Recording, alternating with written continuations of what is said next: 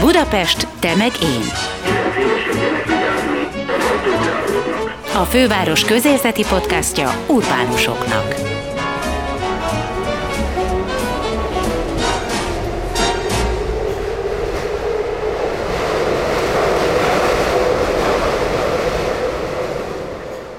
Eke Angéla a Trojka színházi társulás tagja. Olyan, mint a forgószél. Játszik színházban, filmben, tévében.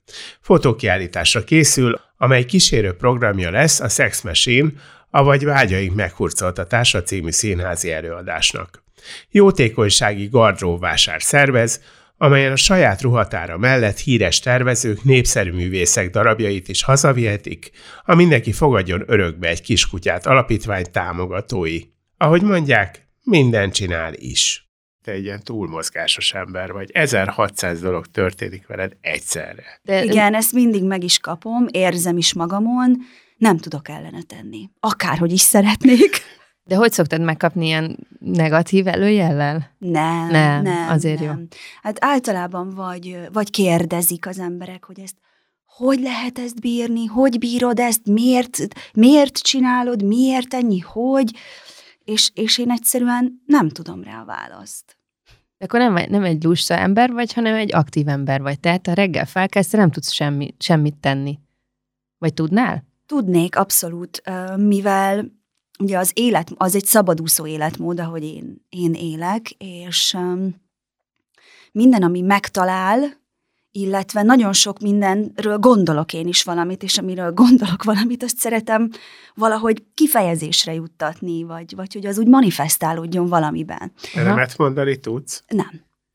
Aha. Tehát meg is találnak, plusz te is... Ö... Igen. Tehát, hogy, hogy én, én abszolút nem riadok vissza attól, hogy ha valami valami eszembe jut, akkor azt, azt megvalósítsam, de most már valahogy eljutottam az életemben, vagy a kis karrierembe, vagy nem tudom, hogy, hogy minek nevezzem ebben az életutamban, eljutottam arra a szintre, hogy, hogy most, most, úgy, most úgy éppen nagyon sok minden megtalál, és az az írtó nagy mázlim van, hogy amik megtalálnak, azok mind, mind olyan dolgok, amiket nagyon érdekel, nagyon izgalmasnak találom, nem olyan dolog, amit én kapartam ki magamnak úgy, úgy idővel, hogy ezt majd én szeretném megvalósítani, és akkor na most, hanem tényleg olyan dolgok jönnek most már, amik mind nagyon érdekel, és éppen ezért azt gondolom, hogy minden egy lehetőség, vagy minden, ami megtalál, az valamiért meg kell, hogy találjon. Tehát, hogy ez a tudok-e nemet mondani, ez szerintem egy ponton túl nem olyan egyszerű, hogy tudsz-e nemet mondani. Hát hogy tudnék nemet mondani olyan dologra, ami iszonyatosan érdekel, és megtaláltak vele. Uh-huh. Hát arra, arra, arra, hogy a mai világban, amikor az a luxus, az az érték, az a nagy dolog, amikor valami olyat csinálhatunk, amit tényleg szeretünk. Ez így van. Ez a világ legnagyobb ajándéka, hogyha ilyen dolog történik az emberrel az pedig a világ legnagyobb szívása, hogy ezek mindig egyszerre történnek. Tehát, hogy én nem tudom, hogy aki az én lapjaimat osztja, az, az abszolút nem foglalkozik a harmóniával, vagy egyfajta balanszal, hanem... És, és szétporgácsol ezt téged különben? Szét, bevallom, igen, nem esik jól, komolyan. Uh-huh. Ahogy egyre idősödöm, azt veszem észre, hogy egyre nehezebben bírom. Hát most komolyan. Jó, hát... hagyjuk ezt meg. Jó, de hát akkor végül is így vegyük sorra, hogy mik azok a dolgok, amik téged izgatnak. Hát ugye, ami az evidencia, hiszen színésznő vagy, az a színház. És, és nagyon izgi, hogy te a nulladik perctől szabadúszol. Tehát tulajdonképpen, ahogy elvégezted az egyetemet, azut, azután te nem is ragaszkodtál ahhoz, hogy egy műhely útnak indítson, hanem vetted a bátorságot, és megpróbáltál fejest túrani a szabadúszásba. Ez, ez ritka, vagy pedig ez már egy kényszerhelyzet a te generációdban, mert hogy fogytak a színházak, és közben megtermelődtek a színészek? Amikor én végeztem a Színművészeti Egyetemen, akkor pont, pont akkor lett egy olyan váltás, így az egész szakmában, hogy minden nagyon terített volt már eleve. A minden alatt értem színházakat, főleg, főleg Budapesten. A vidéki színházak is eléggé tele voltak, ráadásul akkor, akkor, egy, akkor egy ilyen erősebb időszakát élte Kaposvár, a Kaposvári színművészeti, és, és valahogy a vidék, vidéki színházakat úgy, úgy megtöltötték a kaposváriak, illetve én nem mentem volna vidékre, tehát hogy nem szerettem volna. Valahogy, valahogy azt éreztem, hogy, hogy, hogy, hogy nem, nem, nem tudok lemenni. Vidékről jöttem föl Budapestre, én most nem szeretnék visszamenni. De neked a Csizmedia Tibor volt az egyik osztályfőnököd, ő akkor már az EGRI Színház igazgatója volt? Tehát, hogy volt egy eset, esetleg esély arra, hogy például Egerbe menj? Igen, éppen, tehát, hogy ugye nem, nem csak ez az egész generációváltás, vagy ilyen szakmabeli váltás történt a színházakban, akkor történt ez a nagy politikai váltás a színházi vezetőségben is, és, és igazából valahogy mi, a, az én évfolyamomat így nagyon sok minden sújtotta egyszerre, uh-huh. mert hogy Csizmadia Tibort abban az évben menesztették az Aha. Egri Színház éléről. Esőnöm is szépen emlékszem. Igen, Igen, tehát hogy az egy nagyon-nagyon terhelt időszak volt, nyilván érzelmileg is, és, és szakmailag is, és mindenhogyan neki, ami, ami egyébként nem, nem hatott ki közvetlenül ránk, de olyan szempontból mindenféleképpen, hogy ugye az ember elsősorban az osztályfőnökére tud támaszkodni, vagy hát ugye valahogy benne, benne bízik, és, és tényleg, a, tényleg Csizi olyan színházat csinált Egerben, ami, ami az egyetlen volt, amire én azt mondtam volna, hogy egyébként ez egy olyan vidéki színházi műhely, ahova ezzel örömmel elmentem volna. De hát kihúzták alólunk ezt a lehetőséget, úgyhogy uh-huh. ez nem volt. Mindemellett én a Nemzeti Színházban voltam gyakorlaton néhány osztálytársammal együtt, ott pedig Alföldi Robertet váltotta Vidnyánszki Attila, tehát ott is éppen amikor utolsó évesek voltunk, és ugye jött volna a lehetőség, hogy akik ott vannak gyakorlaton a Nemzetiben, az Alföldinél, hogyha mondjuk ő, ő igazgató maradt volna, akkor egy, ez a folyamat úgy történt volna, hogy aki ott van gyakorlaton, az bemegy az igazgatóhoz, és megkérdezi, hogy maradhatok-e. De ugye nálunk ez sem volt opció, hiszen jött Vidnyánszki, és még Teljes csak... őrségváltás volt. Igen, igen, igen, igen. És az a, az, a, az, a, az a különleges ebben az egészben, vagy talán sorsszerű is, hogy én a színművészeti előtt közvetlenül a Nemzeti Színházban voltam, stúdiós, ahol mikor a Jordán volt az igazgató. És éppen ott is az utolsó éven Jordán ment, a földi jött. Tehát ott, tehát hogy én vagyok az az ember, aki a büfében megéltem azt, hogy a nagy színészek a nemzetiből lemennek az igazgatói tárgyalásra, és aztán visszajönnek a büfébe, és így ül mindenki, és várja, hogy na mit mondott neki, és ezt megéltem Jordáról Alföldire, és Alföldiről Vidnyánszkira is. Tehát, hogy, hogy pont úgy alakult, hogy a stúdió utolsó évében felvettek a színművészetire, ott azt akkor lehúztam, az utolsó éven visszakerültem gyakorlatra az Alföldihez, és aztán onnan mehetett mindenki, amerre szeretett volna, hiszen Igen, hiszen úgy alakult. Volt. Igen, de és közben, bocsánat, közben, közben azt is gondolom, hogy ez, ez valahogy kondicionált az életre. Mert uh, akkor nagyon, nagyon testközelből meg tudtam azt tapasztalni, hogy um, hogy egy más, másik színészi generáció, aki, aki már csal- tehát családja van, egzisztenciálisan is kapaszkodik abban a színházba, abban az egybe, ahol le van szerzőtetve, és mennyire kiszolgáltatott helyzetben vannak, ami, ami tehát e, itt nincs köze szakmának, nincs köze e, tehetségnek, nincs, nincs. Egyszerűen az igazgatók fölöttünk jönnek, mennek, jönnek, mennek. És aki le van szerződve egy társulatba, ő ki van szolgáltatva annak az embernek, ha tetszik, ha nem. Tehát, hogy most vegyünk le mindenféle szakmai dolgot. Egyszerűen ezt ott megtapasztalni, hogy nem szeretnék nevet mondani, de egy idős, hatalmas nagy színész, aki feljön a büfébe, és azt mondja, hogy nem adott szerződést.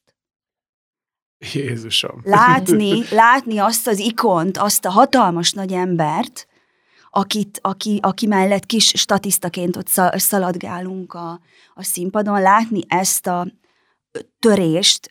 Azt, igen, igen, és azt gondolom, hogy ezek mind valahol tudat alatt így rakódtak bennem, és kondicionáltak arra, hogy valahogy fókuszálják csak a szakmai dologra. Tehát, hogy hogy, hogy megmaradjon, megmaradjon központba, vagy fókuszban az alkotás, a színház, a színészet, a lényeg. És és, és ez szerintem így tud létrejönni, hogy az ember mm, nem egy helyen van kiszolgáltatott, kiszolgáltatott helyzetben, hanem végül is nagyon sok végül helyen. is sok, sok helyen párhuzamosan. De mégis, de mégis minden egyes helyen ugye a, a, a, a, a színház a lényeg. Több lábon állás, ezt akkor ezek szerint ott megtanultad. Tehát, hogy így utólag, ahogy kijöttél a főiskolára vagy egyetemről, azt mondod, hogy lehet, hogy ott akkor ezt így az ember pechnek értékelte volna, hogy éppen minden változik, és pont nem csúszik oda be, ahova szeretne, de így az idő távlatából meg inkább szerencse? Abszolút azt mondom, hogy, hogy igen. Tehát, hogy, hogy, hogy ha visszamehetnék oda, amikor éppen, nem tudom, diplomázom, és éppen jövök ki a Színművészeti Egyetemről, ö, nem, nem, csinálném, nem, nem csinálnám máshogy. Tehát azt mondod magadnak, hogy nyugi, oké okay lesz így? Igen, de én, én ebben biztos voltam. Tehát, én, tehát, hogy én nagyon nekem eleve egy gyerekkorom, meg minden az egész életem, tehát hogy valahogy soha nem volt biztonság a lábam alatt, soha nem volt egy ilyen biztos talaj, hanem mindig, mindig valahogy egyedül éreztem magam, mindig valahogy hogy egyedül utaztam, találtam, kimentem, csináltam, és ez az egy volt, ami, amiben biztos voltam, hogy nem akarok egy színház büféjébe így valahogy így besüppedni, besüllyedni, és ott rettegni. Ok, rettegni, és okvetetlenkedni, hogy megint nem én kaptam egy nagy szerepet, ellenben nem tudok kimenni más dolgozni, mert nyilván az anyaszínházához van az ember leszerződve, miközben,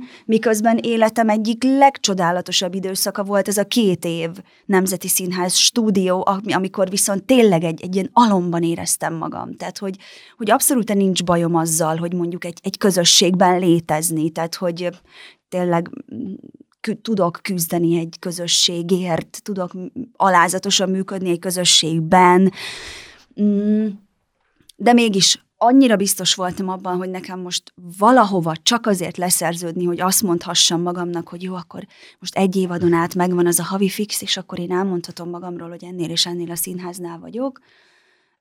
Biztos az is hozzátett, hogy azért volt jó néhány előadásom már kint, viszont nagyon vegyes, nagyon vegyes helyeken, és ez volt a másik, ami izgatott, mert arra gondoltam, hogyha most egy fix színházhoz le, bekerülnék, és, és leszerződnék, akkor ugye csak azzal a, azzal a néhány emberrel dolgoznék, őket ismerném meg, de hogy így azt gondoltam, hogy talán van lehetőségem arra, és tényleg így a, a Karinti Színháztól kezdve a Trafóig, ami tényleg azért egy elég széles paletta. Nagyon. Mindenhol, mindenhol tudtam lenni, és mindent meg tudtam tapasztalni, nézni. Ez, igen, ez nem egyszerű, ez sok bizonytalanság. Szerint ezt jól tűröd, jól bírod a bizonytalanságot. Valahogy el lettem kondicionálva, igen. Aha. És ez tényleg ilyen gyerekkori dolog? Tehát ha az ember gyerekkorában nincs minden elérakva, az akár később segít is. Persze, én, én abszolút onnan tudom eredeztetni ezt. Mm. Bár, bár szerintem azt tudja, hogy, hogy ez azért jellem is. Nem biztos. Van, aki, van, aki összeroskad az alatt, hogy hát ez... Hogy nehézségei vannak. Valószínűleg a személyiségi egyed ez magában is. Igen, igen, valószínű. Hát nekem már így a születésem környékén is úgy, úgy nem, nem, volt, nem, nem volt olyan sima a helyzet. Um, van egy, van egy monodráma, ami, ami pont erről szól. Závada Péter um, írta meg a szín élettörténetemből az Én Ifigénia című monodrámát, ami körüljárja ezt az egészet, tehát hogy igazából most nem bulvározok, hanem, hanem abszolút szakmai, szakmaiságot említek ebben, vagy szakmai oldalról fogom meg. Nekem az, az egy nagyon-nagyon fontos tükör volt, vagy egy nagyon fontos fordulópont így 33 éves koromban mutattuk be ezt a darabot, valahogy akkor visszatekinteni úgy mindenre, ami tényleg... Ez véletlen volt a 33, vagy? Az igen, nagyon durva. Igen. Nagyon. Igen. És, és hát igazából, ha belegondolunk, akkor, akkor tényleg olyan, olyan nemes egyszerűséggel a, költészet, vagy, vagy az mhm. irodalom, vagy a dráma, vagy a színház volt, ami, ami olyan egyszerűen megmutatta, hogy hát igen, végülis a te életed egy ilyen görög tragédiába így abszolút beilleszthető, de hogy ez, szóval ez nem egy vekengés, tehát hogy már azon nyilván túl kell lenni, vagy túl kell esni. Én nem egy ilyen, nem egy ilyen önterápiát szerettem volna véghez vinni ebben az előadásban, mert ez szerintem elég öncélú lett volna, hanem, hanem ez, egy, ez, egy, ez, már egy, ez már egy folyamatnak a, a, a tovább lépése, amikor már azt tudja mondani az ember, ember, hogy igen, ez, ezek voltak, ezek történtek, ezek formáltak engem, ezt most egy kicsit játékkal megmutatom, és, és tovább lépek. Tehát ez is volt a munkacíme nagyon sokáig a, a, az előadásnak, hogy Ifigénia tovább lép. De jó. És a végén aztán én Ifigénia lett, ugye? Igen. Igen, igen. igen. Na most nyilván nem a bulvárba egyáltalán nem akarunk belemenni. Én csak egy mondatot mondok ahol, azért, hogy a hallgató értse, hogy ahogy te mondod, hogy nehéz gyermekkorod volt, az azt jelentette, hogy nélkülöztetek is, és azt is jelentette, hogy ha jól értettem, hogy azért volt uh, családon belüli bántalmazásról is ott szó, és én nem is akarom, hogy ezekről beszélj, csak hogy akkor ez az előadás uh, azon túl, hogy te a tovább lépésedet, a te tovább lépésedet jelentette, mondjuk hasonló cipőben járóknak mit mond? Nagyon sok üzenetet kaptam az előadások után, hogy, hogy, hogy ez, tehát megírták az emberek, hogy ez az én történetem is, ez az enyém is, az enyém is, és én akkor, akkor nyugodtam meg úgy igazán, Aha. amikor ezeket az üzeneteket kaptam, hogy, hogy, hogy tényleg nem, ez nem én vagyok, nem, nem az volt ebben a lényeg, hogy én, én, én, hogy én magamról beszéljek, magamat egyet. mutassam. Uh-huh. Nem, mert arra, arra megvannak a megfelelő szakhelyek, Terápiák. vagy arra megvannak a megfelelő, megfelelő alkalmak. Egész egyszerűen. Engem tulajdonképpen egy, egy egy színházi forma érdekelt nagyon, és igazából innen indult az egész. Én egyáltalán nem akartam, hogy ez egy személyes történet legyen. Én azt csak azt találtam ki, hogy szeretnék egy monodrámát ö, megcsinálni, de legyen egy darab történet, amit odaadok három különböző nemű, korú, típusú, attitűdű rendezőnek, és mind a három rendezze meg ugyanazt nek velem és hogy egy előadáson belül ez menjen le. Tehát egy történetet egy színésztől lássanak a nézők három különbözőféle rendezői vízióban. De ez nem azt jelenti, hogy háromszor ismétled a szöveget? De, Igen? De. de. És Závada Pétert megkerestem ezzel az ötlettel, hogy szeretnék egy monodrámát, és hogy ő, ő ezt megírná el. És igen mondott, és, uta- és az már az ő ötlete volt, hogy ez legyen egy, egy, echte személyes történet. Tehát, hogy ne az legyen, hogy egy fikciót találjunk ki, hogy ez szóljon egy kismacskáról, aki nem tudom, elindul az erdőbe, hanem, hanem akkor, tehát, hogy ez ő volt, aki bedobta, és az is az ő ötlete volt, hogy az én élettörténetemet interjúk során megtudta, és mármint amiket ő csinált velem interjúkat, és aztán ő keresett a görög mitológiában egy olyan szereplőt, aki nek a történetével párhuzamba lehet állítani, és így összemixelte a görög ifigéniának a, a történetét az én saját történetemmel. Tehát ez, ez, ez, ez, ez abszolút tőle jön. És én az elején, hát ki voltam borulva, amikor először elolvastam. Tényleg. Ja, hogy nagyon tetszett. nehéz. Nem nagyon... tetszett, vagy annyira tetszett?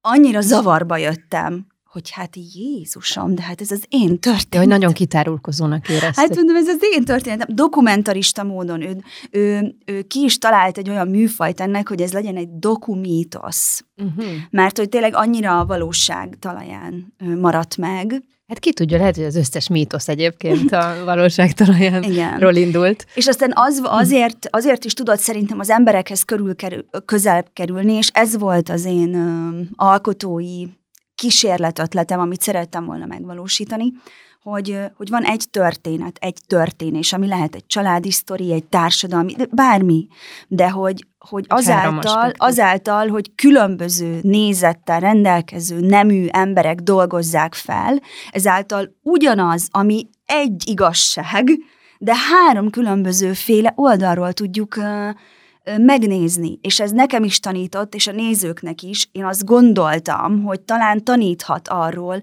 hogy ne csak egy oldalról vizsgáljunk valamit, de ne, ne csak kettő, hanem minél több oldalról vizsgáljunk meg egy történetet. Igazából szerintem nem tudunk, ez én szerintem csak egy oldalról tudunk egy történetet megvizsgálni, de jó az, hogy látjuk azt, hogy, hogy sokféle oldalról meg lehetne akár. Na, erre volt egy kísérletem, és ha megnéznéd, akkor lehet, hogy azt gondolnád, hogy És ó, meg tudom nézni, még játszod?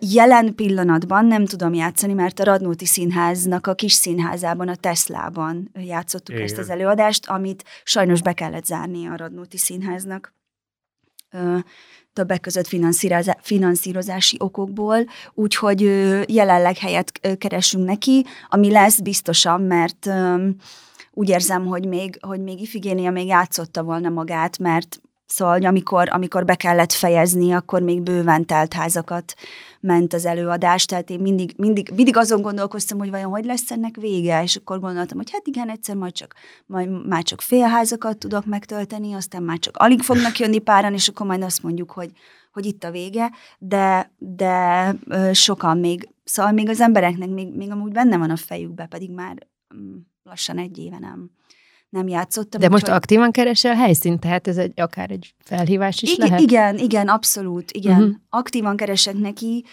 viszont annyira, annyira fontos az előadás nekem, hogy hogyha nem érzek egy olyan helyet, ami mind szellemiségben, mind térben, mind mindenhogyan nagyon, nagyon jó lenne neki, akkor, akkor, akkor nem lesz soha. Uh-huh. Tehát, hogy így valahogy, valahogy a tökéletes helyet keresem neki. Most. Világos. Na most azt beszéltük, hogy nem szoktál elköteleződni, de azért a trojkával tulajdonképpen, ha mondhatjuk, hogy ez egy társulat, mondhatjuk, hogy ez egy színház, még akkor is, hogyha nincsen klasszikus értelemben vett épületetek, hanem ezért a sajátja is, vagy a sajátossága is a társulatotoknak, hogy különféle izgalmas helyeken játszotok, olyanokon is akár, ahol az ember nem is gondolná, hogy színházat lehet csinálni, de hát ebből is kiderül, hogy mindenhol lehet színházat csinálni. És a másik fontos, hogy mindig nagyon közel van a közönséghez a, a társulat és a, a játék. Szóval, hogy azért akárhogy is nézzük, ez egy elköteleződés valahogyan. Miért ennyire fontos, hogy itt már a nem tudom hányadik előadásban, a sokadik előadásban szerepelsz. Mit tud ez a, ez a társulat, hogy kötődsz hozzájuk? Hát ö, azt a fajta szakmai műhelyt tudja nyújtani, amit, amit nem nagyon tapasztaltam még máshol.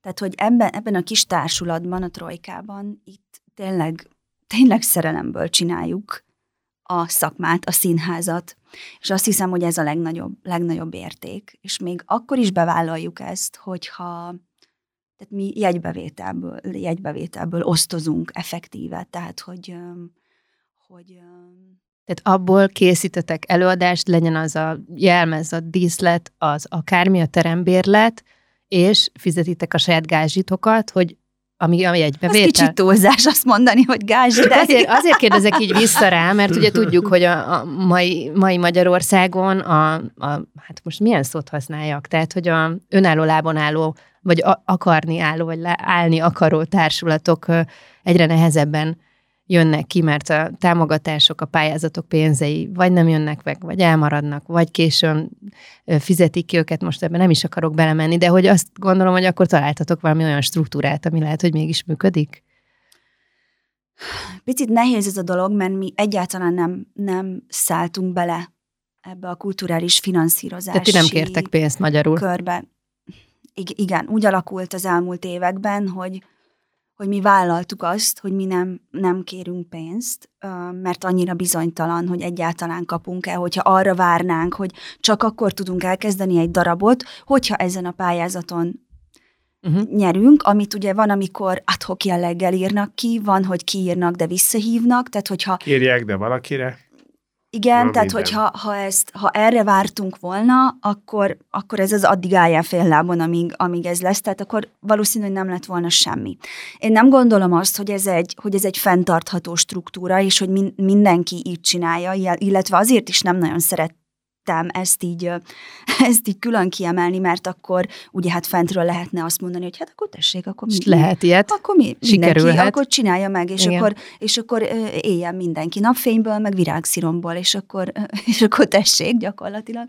Tehát, hogy, hogy mi nekünk ez egy, ez egy olyan vállalásunk, az összes alkotó, aki benne van, hogy a megélhetése nem a trojkától függ és ez nyilvánvalóan egyrészt meg is nehezíti az életünket, mert, mert mindenki ezer millió másik dolgot is csinál, de közben meg mégis rávilágít arra, ami a lényeg, mert azt mondjuk, hogy ugye ezt nem a megélhetésért csináljuk, hanem tényleg szakmai szerelemből, és a hivatás, a hivatás örömből. Tehát, hogy, hogy tényleg ez egy, ez egy olyan szakmai műhely, műhely amit, amit látod, mindannyian azt mondjuk, hogy mi ezt vállaljuk. Tehát, hogy mi vállaljuk a feltételeket. Mivel itt olyan színházat tudok csinálni, olyan szerepeket tudok eljátszani olyan előadásokban, ami, amire valahol mindig is vágytam. Én ugye a Krétakar színházon nőttem föl, tehát én akkor voltam pont kamasz,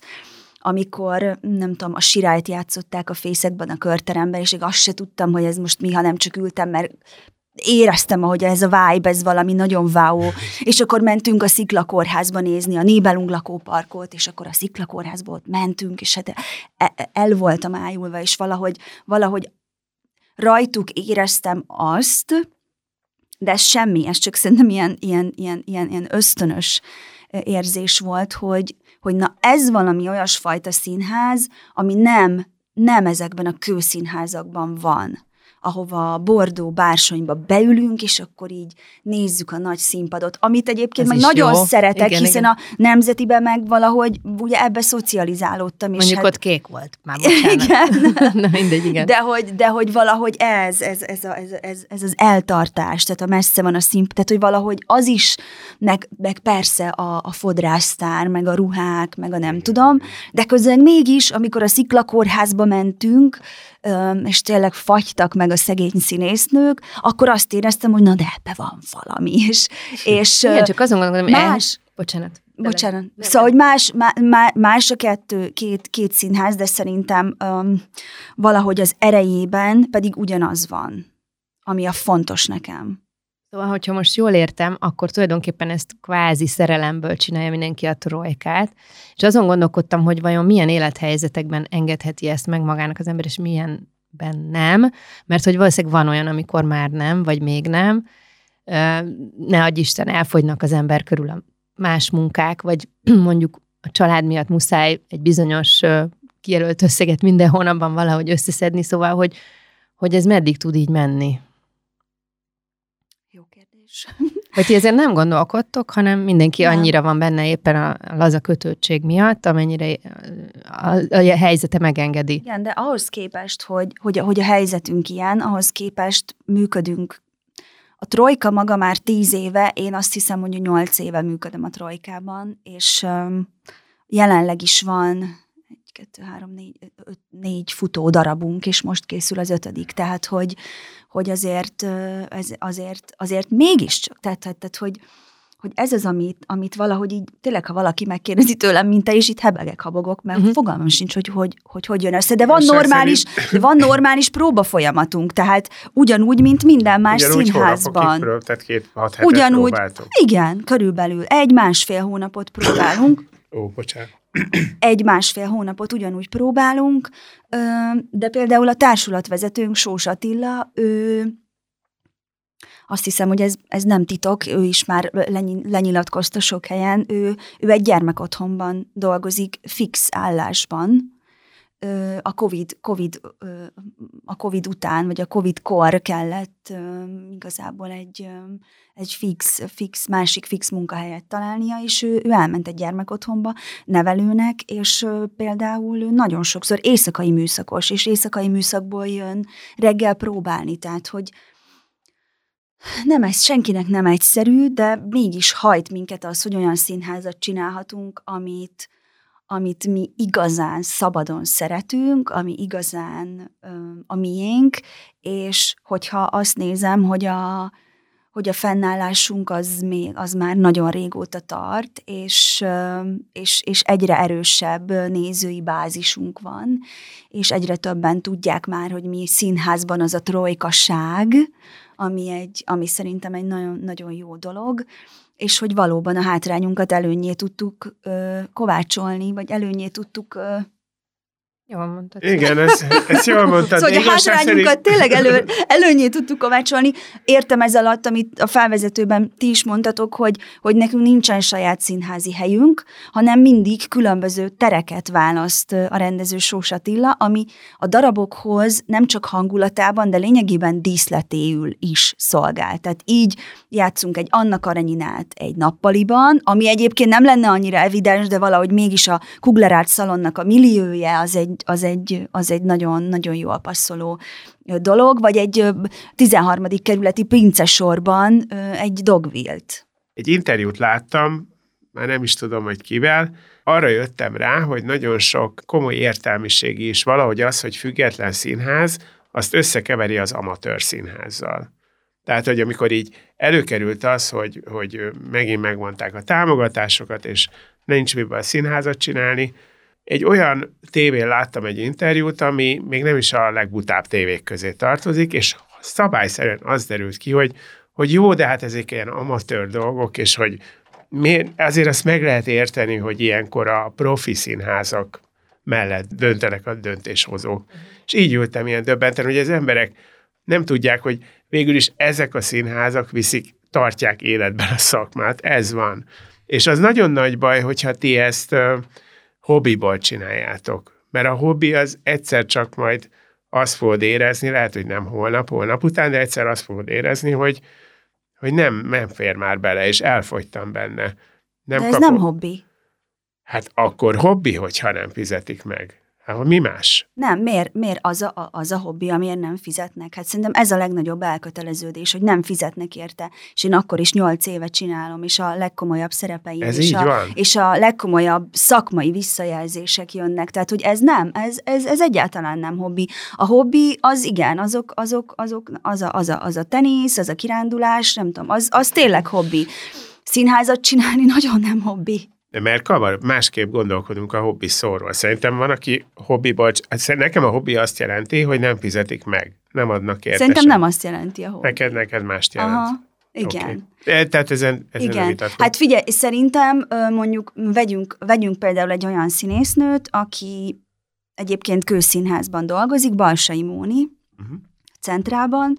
Szerintem ő nem hobbiból gondolta azt, hogy szeretne a trojkában is játszani hanem szerintem ennél, ennél nagyobb, vagy ennél alaposabb visszajelzés arra, hogy valaki azt mondja, hogy, hogy, hogy igen, játszom egy kőszínházban, de hogy, de hogy, hogy nagyon vágyom arra. Igen, igazad van ebbe, de de nem, nem, nem te gondolkozol erről így, hogy hobbi, de azért valakik így gondolkodnak erről, hogy ez hobbi. Hát meg kell nézni egy előadásunkat, és egyből meg, meglátja bárki, hogy, hogy, hogyha, hogyha hobbi szinten csinálják emberek, csinálnánk, mondjuk ha hobbi szinten csinálnánk a trojkát, akkor ugye nem lenne, gondolom akkor lenne egy évig, vagy nem tudom, de hát ez egy, ez egy, ez egy létező mm, színházi műhely, egy létező társulat már igen, tíz igen. éve. Most másról beszélünk szerintem. Igen, szerintem a Gábor inkább azt, ha jól értem, arról beszélsz, amit te is egy fél mondatban azt hiszem megemlítettél, hogy, hogy van ennek olyan értelemben veszélye, hogy azok a döntéshozók, akik mondjuk inkább foci meccsre járnak, mint színházba, tehát nem ismerik a kultúrának ezt a szeletét, azok, ö, azoknak megerősödhet az a véleménye, hogy meg tud ez élni magától is, meg hogy, hogy igazából ha csinálják, ez, ez, ez nem a legfontosabb dolog a világon, társadalmi szinten, mert hogy hát akkor is csinálják lám, hogyha nem kapnak érte pénzt, tehát hogy nem fontos számunkra se, hogy erre elkülönítsünk a költségvetésből bizonyos összegeket. Te nem így mondtad, de valami ilyesmit sugaltál, hogy, hogy ugye kicsit alá tudja támasztani a, a trojkának vagy a hasonló társulatoknak a létezése ezt a teljesen fals véleményt.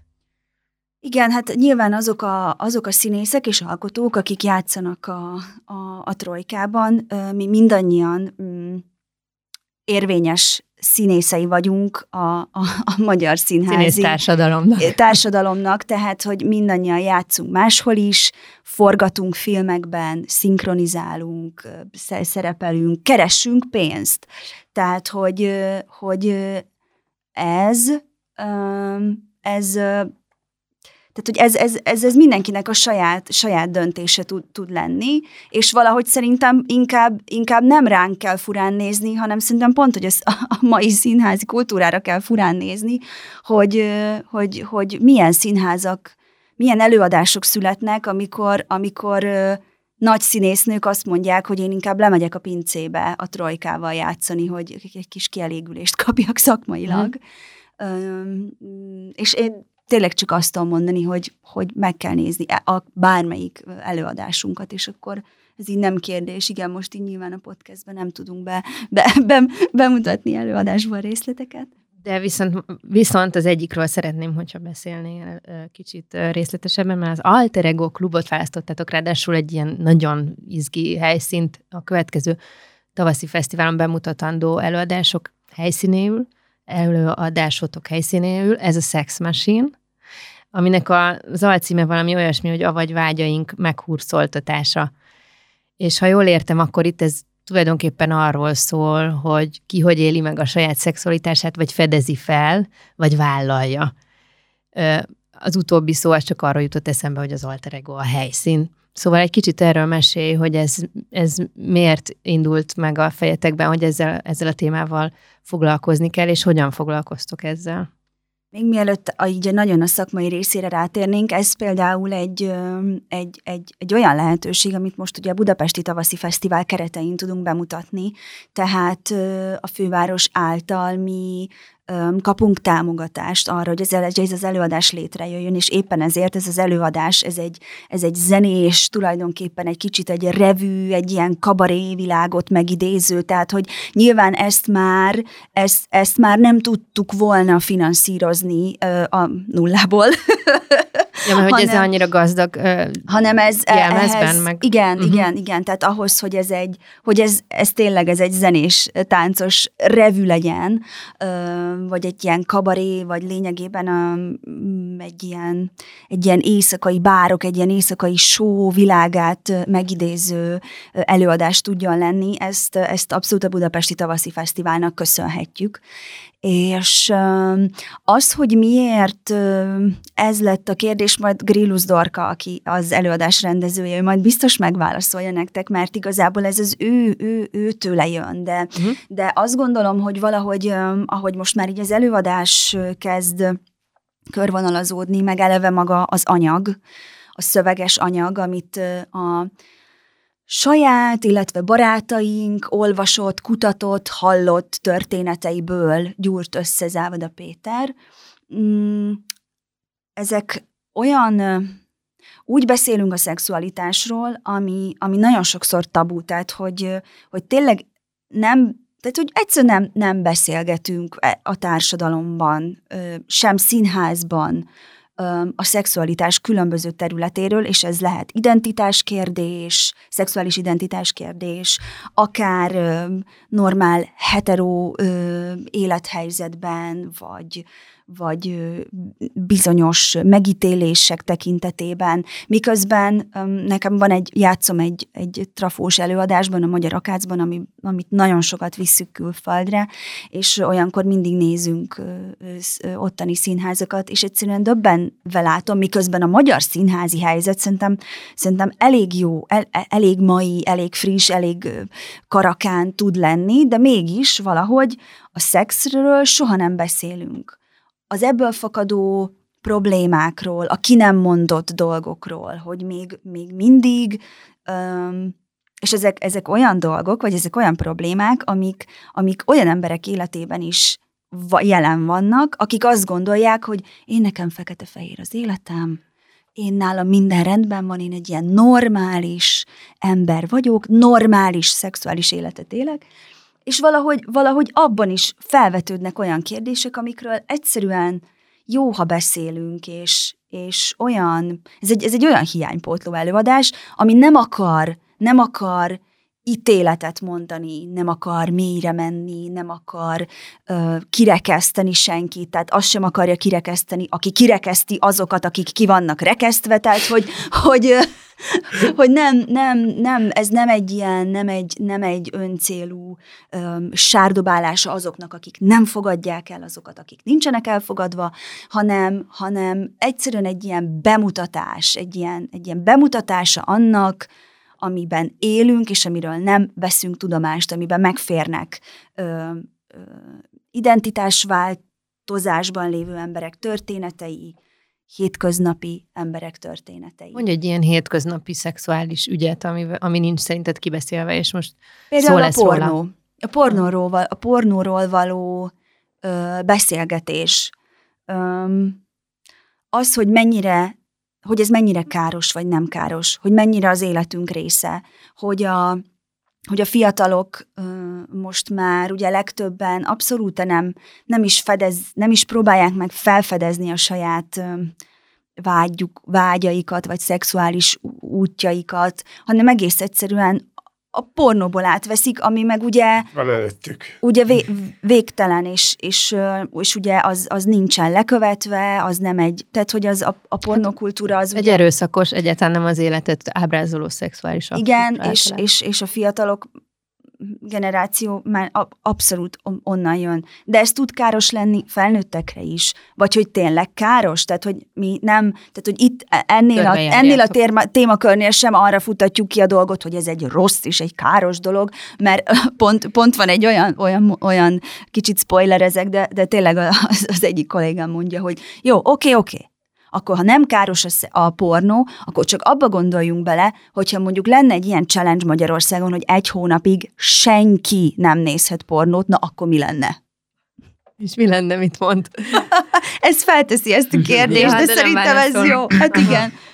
Ö, tehát, hogy például ez, egy, ez, egy, ez, ez abszolút egy olyan, olyan dolog, ami, ami, ami abszolút egy, egy nagyon hétköznapi dolog. Nagyon, nagyon, nagyon égető erről beszélni. És mégsem Igen. beszélünk róla, de van olyan, van olyan történet, ami elhangzik benne, ami, ami mm, arról azt meséli, vagy azt írja le, hogy, hogy valaki a családjának hogy, hogy tudta elmondani, vagy hogy nem tudta elmondani azt, hogy ő neki megváltozott a szexuális identitása, hogy a család, amikor általában erre hogy reagál, általában vagy nem általában, hogy reagálnak, hogy ez, hogy ez tényleg a család részéről először mindig egy nagy, nagy féltés, hogy ő nem lesz boldog, hogy ő neki nehéz lesz. És ez még a jobbik eset egyébként, amikor a féltés jön elő a szülőkből. Igen, de olyan, olyan, olyan történet is elhangzik, ahol abszolút a kirekesztés uh-huh. történik. De mondom, nagy, nagyon sokféle mm,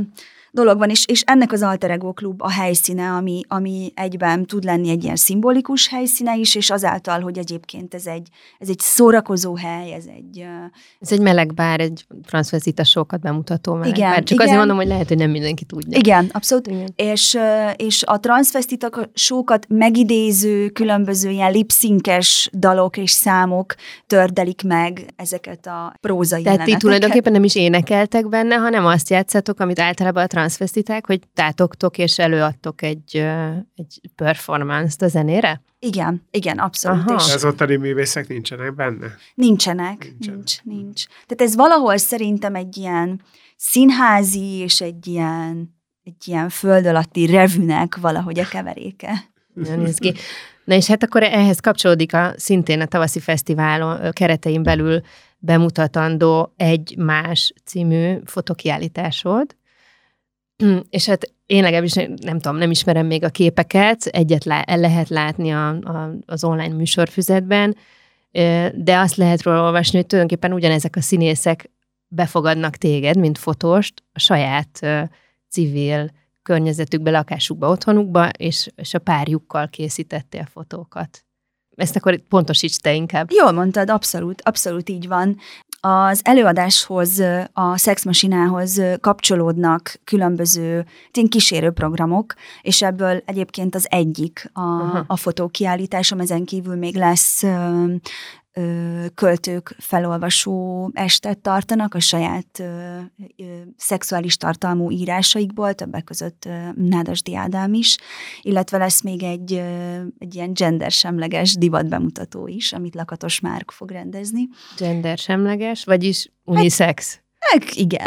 igen. Jó, oké. Ö, Tehát, hogy van, van a szexmasinához kapcsolódóan három ö, kísérő program, és ebből az egyik az én fotókiállításom, amit én abszolút nem akartam. Tehát, hogy, hogy én nekem van, van ez a fotózás, ami egy ilyen kis, na ez egy hobbi. Na, a fotózás az én életemben.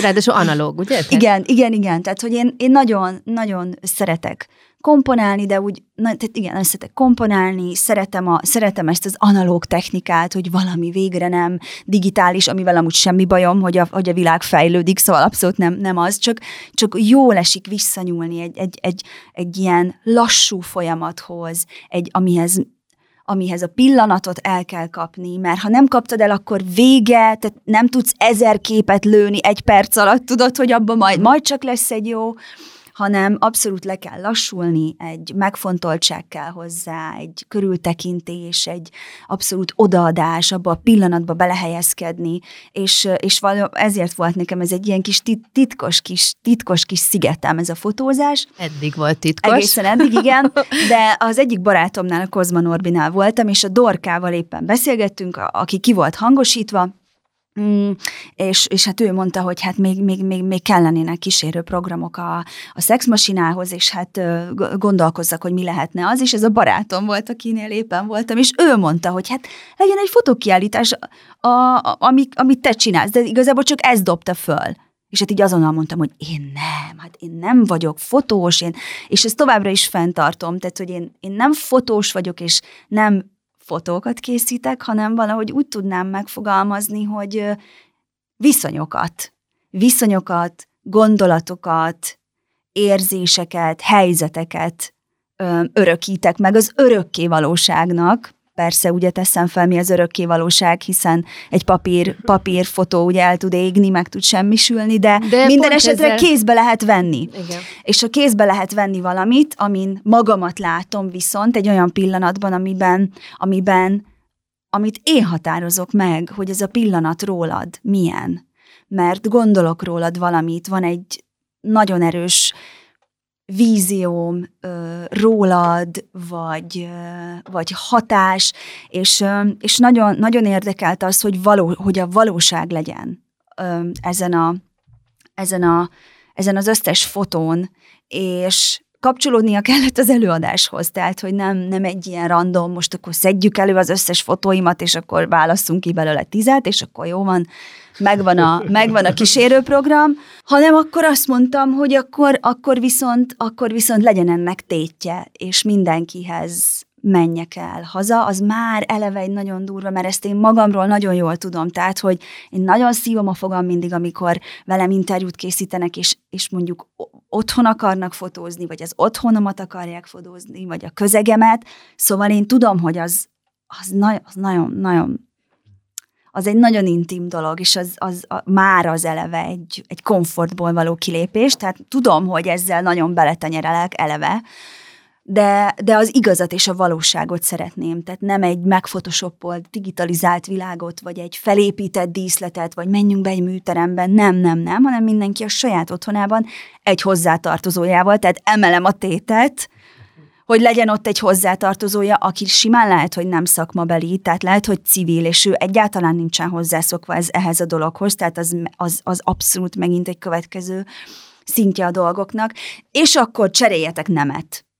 Tehát, hogy ez, ez meg a harmadik, hogy, hogy mindenkit a másik nem ö, bőrébe bújtatunk, ami, ami ö, egyébként styling, tehát jelmez vagy ruha, inkább úgy mondanám, illetve smink, Ezeknél a képeknél fontos, hogy ne paródia legyen, tehát ugye amikor beöltöztetjük a, beöltöztetünk valakit egy másik nembe, akkor, akkor az ne paródiaként jelenje meg. És éppen ezért nagyon fontos vízióm kell, hogy legyen mindenkiről, és azt átadaptálni. Például Bárnai Péter és az ő kedvese Hanna, ők, ők abszolút a, a francia ö, diákforradalom idejére vagy ezt a világot szerettem volna megjeleníteni az ő esetükben, akkor például Grillus Dorkát és Simon Kornélt gyerekekként szerettem volna ábrázolni, és a Dorka egy Superman jelmezben van, mint, mint kisfiú, a Kornél pedig egy ilyen rózsaszín tűlszoknyás Barbie, Barbie babás pólós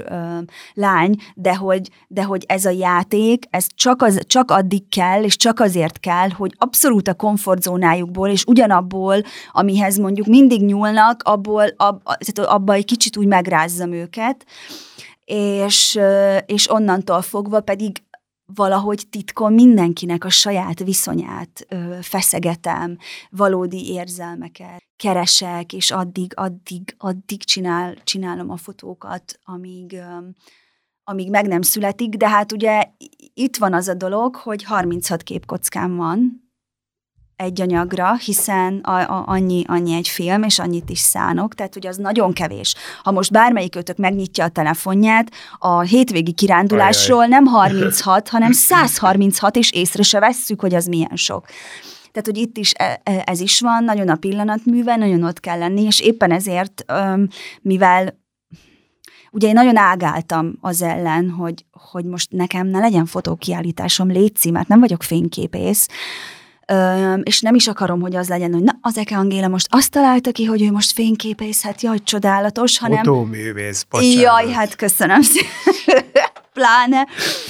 És éppen ezért szerettem volna felkérni magam mellé egy, egy mentort, aki viszont valóban fotóművész és fényképész, és ez neki, ez neki a szakmája, hogy, hogy szakmailag tudjak rá olyan értelemben támaszkodni, hogy tudjak kérdezni, vagy, vagy egy kis iránymutatást kérni még mindennek az elején. És ő, ő Lőrinc Márk egyébként egy nagyon fiatal, nálam jóval fiatalabb, de egy nagyon, nagyon tehetséges fotóművész, és ővel elkészültünk fel közösen a fotózásra, de valahogy, valahogy olyan, az, olyan érzésem van, miközben fotózunk, mint hogyha amúgy Hát, mint hogyha, nem tudom, megszületnék közben. Amúgy nagyon, nagyon azt érzem, hogy, hogy testhez álló, és igazából ez, amit mondtam, hogy, hogy én nem is, nem fényképként tekintek ezekre, hanem, hanem tényleg egy ilyen az összesűrített pillanatoknak egy ilyen lenyomata, amiben nagyon sok mindennek benne kell lennie. Tehát, hogy én gyakorlatilag, mint színházi alkotó, vagy mint, helyzetalkotó, vagy mint egy ilyen képalkotó veszek részt, de abszolút, hogyha, hogyha, hogyha nem lennék színész, akkor ö, nem lenne viszonyom ezekhez a képekhez, vagy nem így tudnám őket megalkotni, és hát az meg egy óriási nagy dolog, hogy a Tubi Gallery befogadta. Egyébként láttad is már falon ezeket a képeket? Nem, még csak... Még csak az lesz még izgalmas szerintem. Igen, már azt várom, még, még két, két, két fotózás van hátra, mert ezeket, ezeket nem lehet, tehát, ezek, tehát én egy nap mondjuk kettőt tudok megcsinálni, és tényleg úgy érzem utána, mintha lejátszottam volna két dogville előadást, ami Érdekes. azért elég kemény. Öm, Abban, és... mert, mert ugye főszereplő is vagy a igen, ráadásul. Igen, igen, kettőt tudok egy nap megcsinálni, és hát nyolc, nyolc, nyolc lakás van, tehát nyolc, nyolc embernek a kis története, lesz, és még kettő hátra van, és azt várom, amikor már az összes, összes papírképet leteszem a földre, letesszük a kis csapattal, és, és elkezdjük kiválogatni, hogy végül is mi legyen, mi legyen az a, az a, az a végső Hát ez egy kamara kiállítás lesz. Ez úgy kezdtük az elején, hogy annyi mindennel foglalkozol, és akkor végül is most a színházat beszéltük meg, meg a fotózást, pedig hát te egy csomó civil kezdeményezésben is részt veszel, a környezetvédelem az fontos számodra, ezt lehet róla tudni, olvasni. Mondjuk emelt ki a, a most futó projektjeit közül azt, ami tudom, nagyon nehéz ilyenkor, mert egyenlőségjel van, gondolom. Igen, de van egy leg, legfrissebb élményem, hát a környezetvédelem az úgy van az életemben, hogy szóval én nem tehát nem, hogy mondjam, tehát nem ilyen politik, világpolitikai szinten, és tehát, hogy ahhoz nem értek, és nem is akarok beleszólni, én csak a hétköznap, a, a, hétköznapok szintjén, amit egy egyén megtehet, azt, azt megteszem, ahogy tudom, és erről beszélek. Ez, ez, ez, ez. Nekem van három éve egy, egy olyan jótékonysági esemény sorozatom lényegében. Most már ezt három év után lehet mondani, nem? Hogy ez egy esemény sorozat. Két év után is lehet. hogy egy, egy, egy olyan koncepciót találtam ki, hogy magyar ruhatervezőket, ékszertervezőket, táskatervezőket megkeresek, és megkérem őket, hogy ajánljanak fel akár csak egy darab holmit, és ezen kívül még hírességeket is megkeresek, megkeresek, őket is megkérem, hogy ajánljanak fel akár csak egy darab holmit, illetve az én teljes ruhatáramat, majdnem lényegében, és ebből egy jótékonysági gardróbvásárt ö, szervezek, és a teljes bevételt a Mindenki fogadjon örökbe egy kiskutyát alapítványnak adom át, akinek a, akiknek a munkásságába már volt alkalmam belelátni. Nekik ők nem rendelkeznek saját telephelyjel, hanem ilyen nagyon hardcore kisvárdai ózd gyeptelepekről ö, hoznak fel ö, mhm. Budapest Pestre kutyákat, és ők kezdték el azt hiszem, hogy elég intenzíven az idéglenes kutyabefogadást népszerűsíteni, ami annyit tesz, hogy hogy a gyeptelepekről feljött kutyát ö, tehát bár, bármelyikünk lehet idéglenes kutyabefogadó, azt vállalod, hogy akkor nálad van a kutya, nálad lakik, te, te, te, itatod. Mi a minimum idő, időszak? Ö, nincsen minimum időszak, azt kell vállalnod, hogy amíg nem nem lesz megtalálva neki a megfelelő gazda, addig, addig nálad lesz.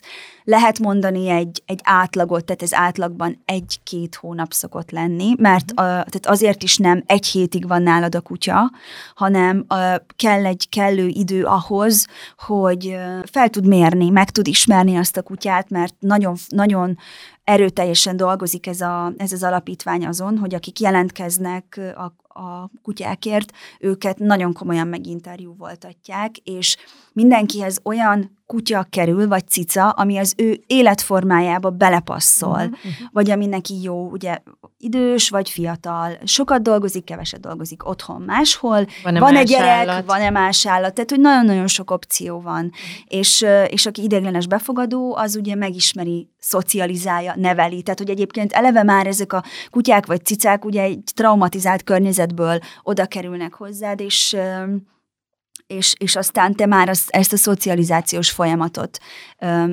elkezded, és azt gondolom, hogy ez egy nagyon-nagyon fontos tevékenység, amit ők csinálnak, és ö, ez mindig nagyon-nagyon-nagyon nagy ö, munka. Most is öt, közel 50 magyar tervezővel vettem fel a kapcsolatot, tartottam folyamatosan, ö, közel 30 híresség állt be mögénk, és a kőleves kertben volt meg, meg szervezve maga az esemény, és képzeljétek el, hogy már az esemény előtt egy, egy háromnegyed órával ilyen több száz méteres soráltak az Inci utcában. De jó. Igen. Uh-huh.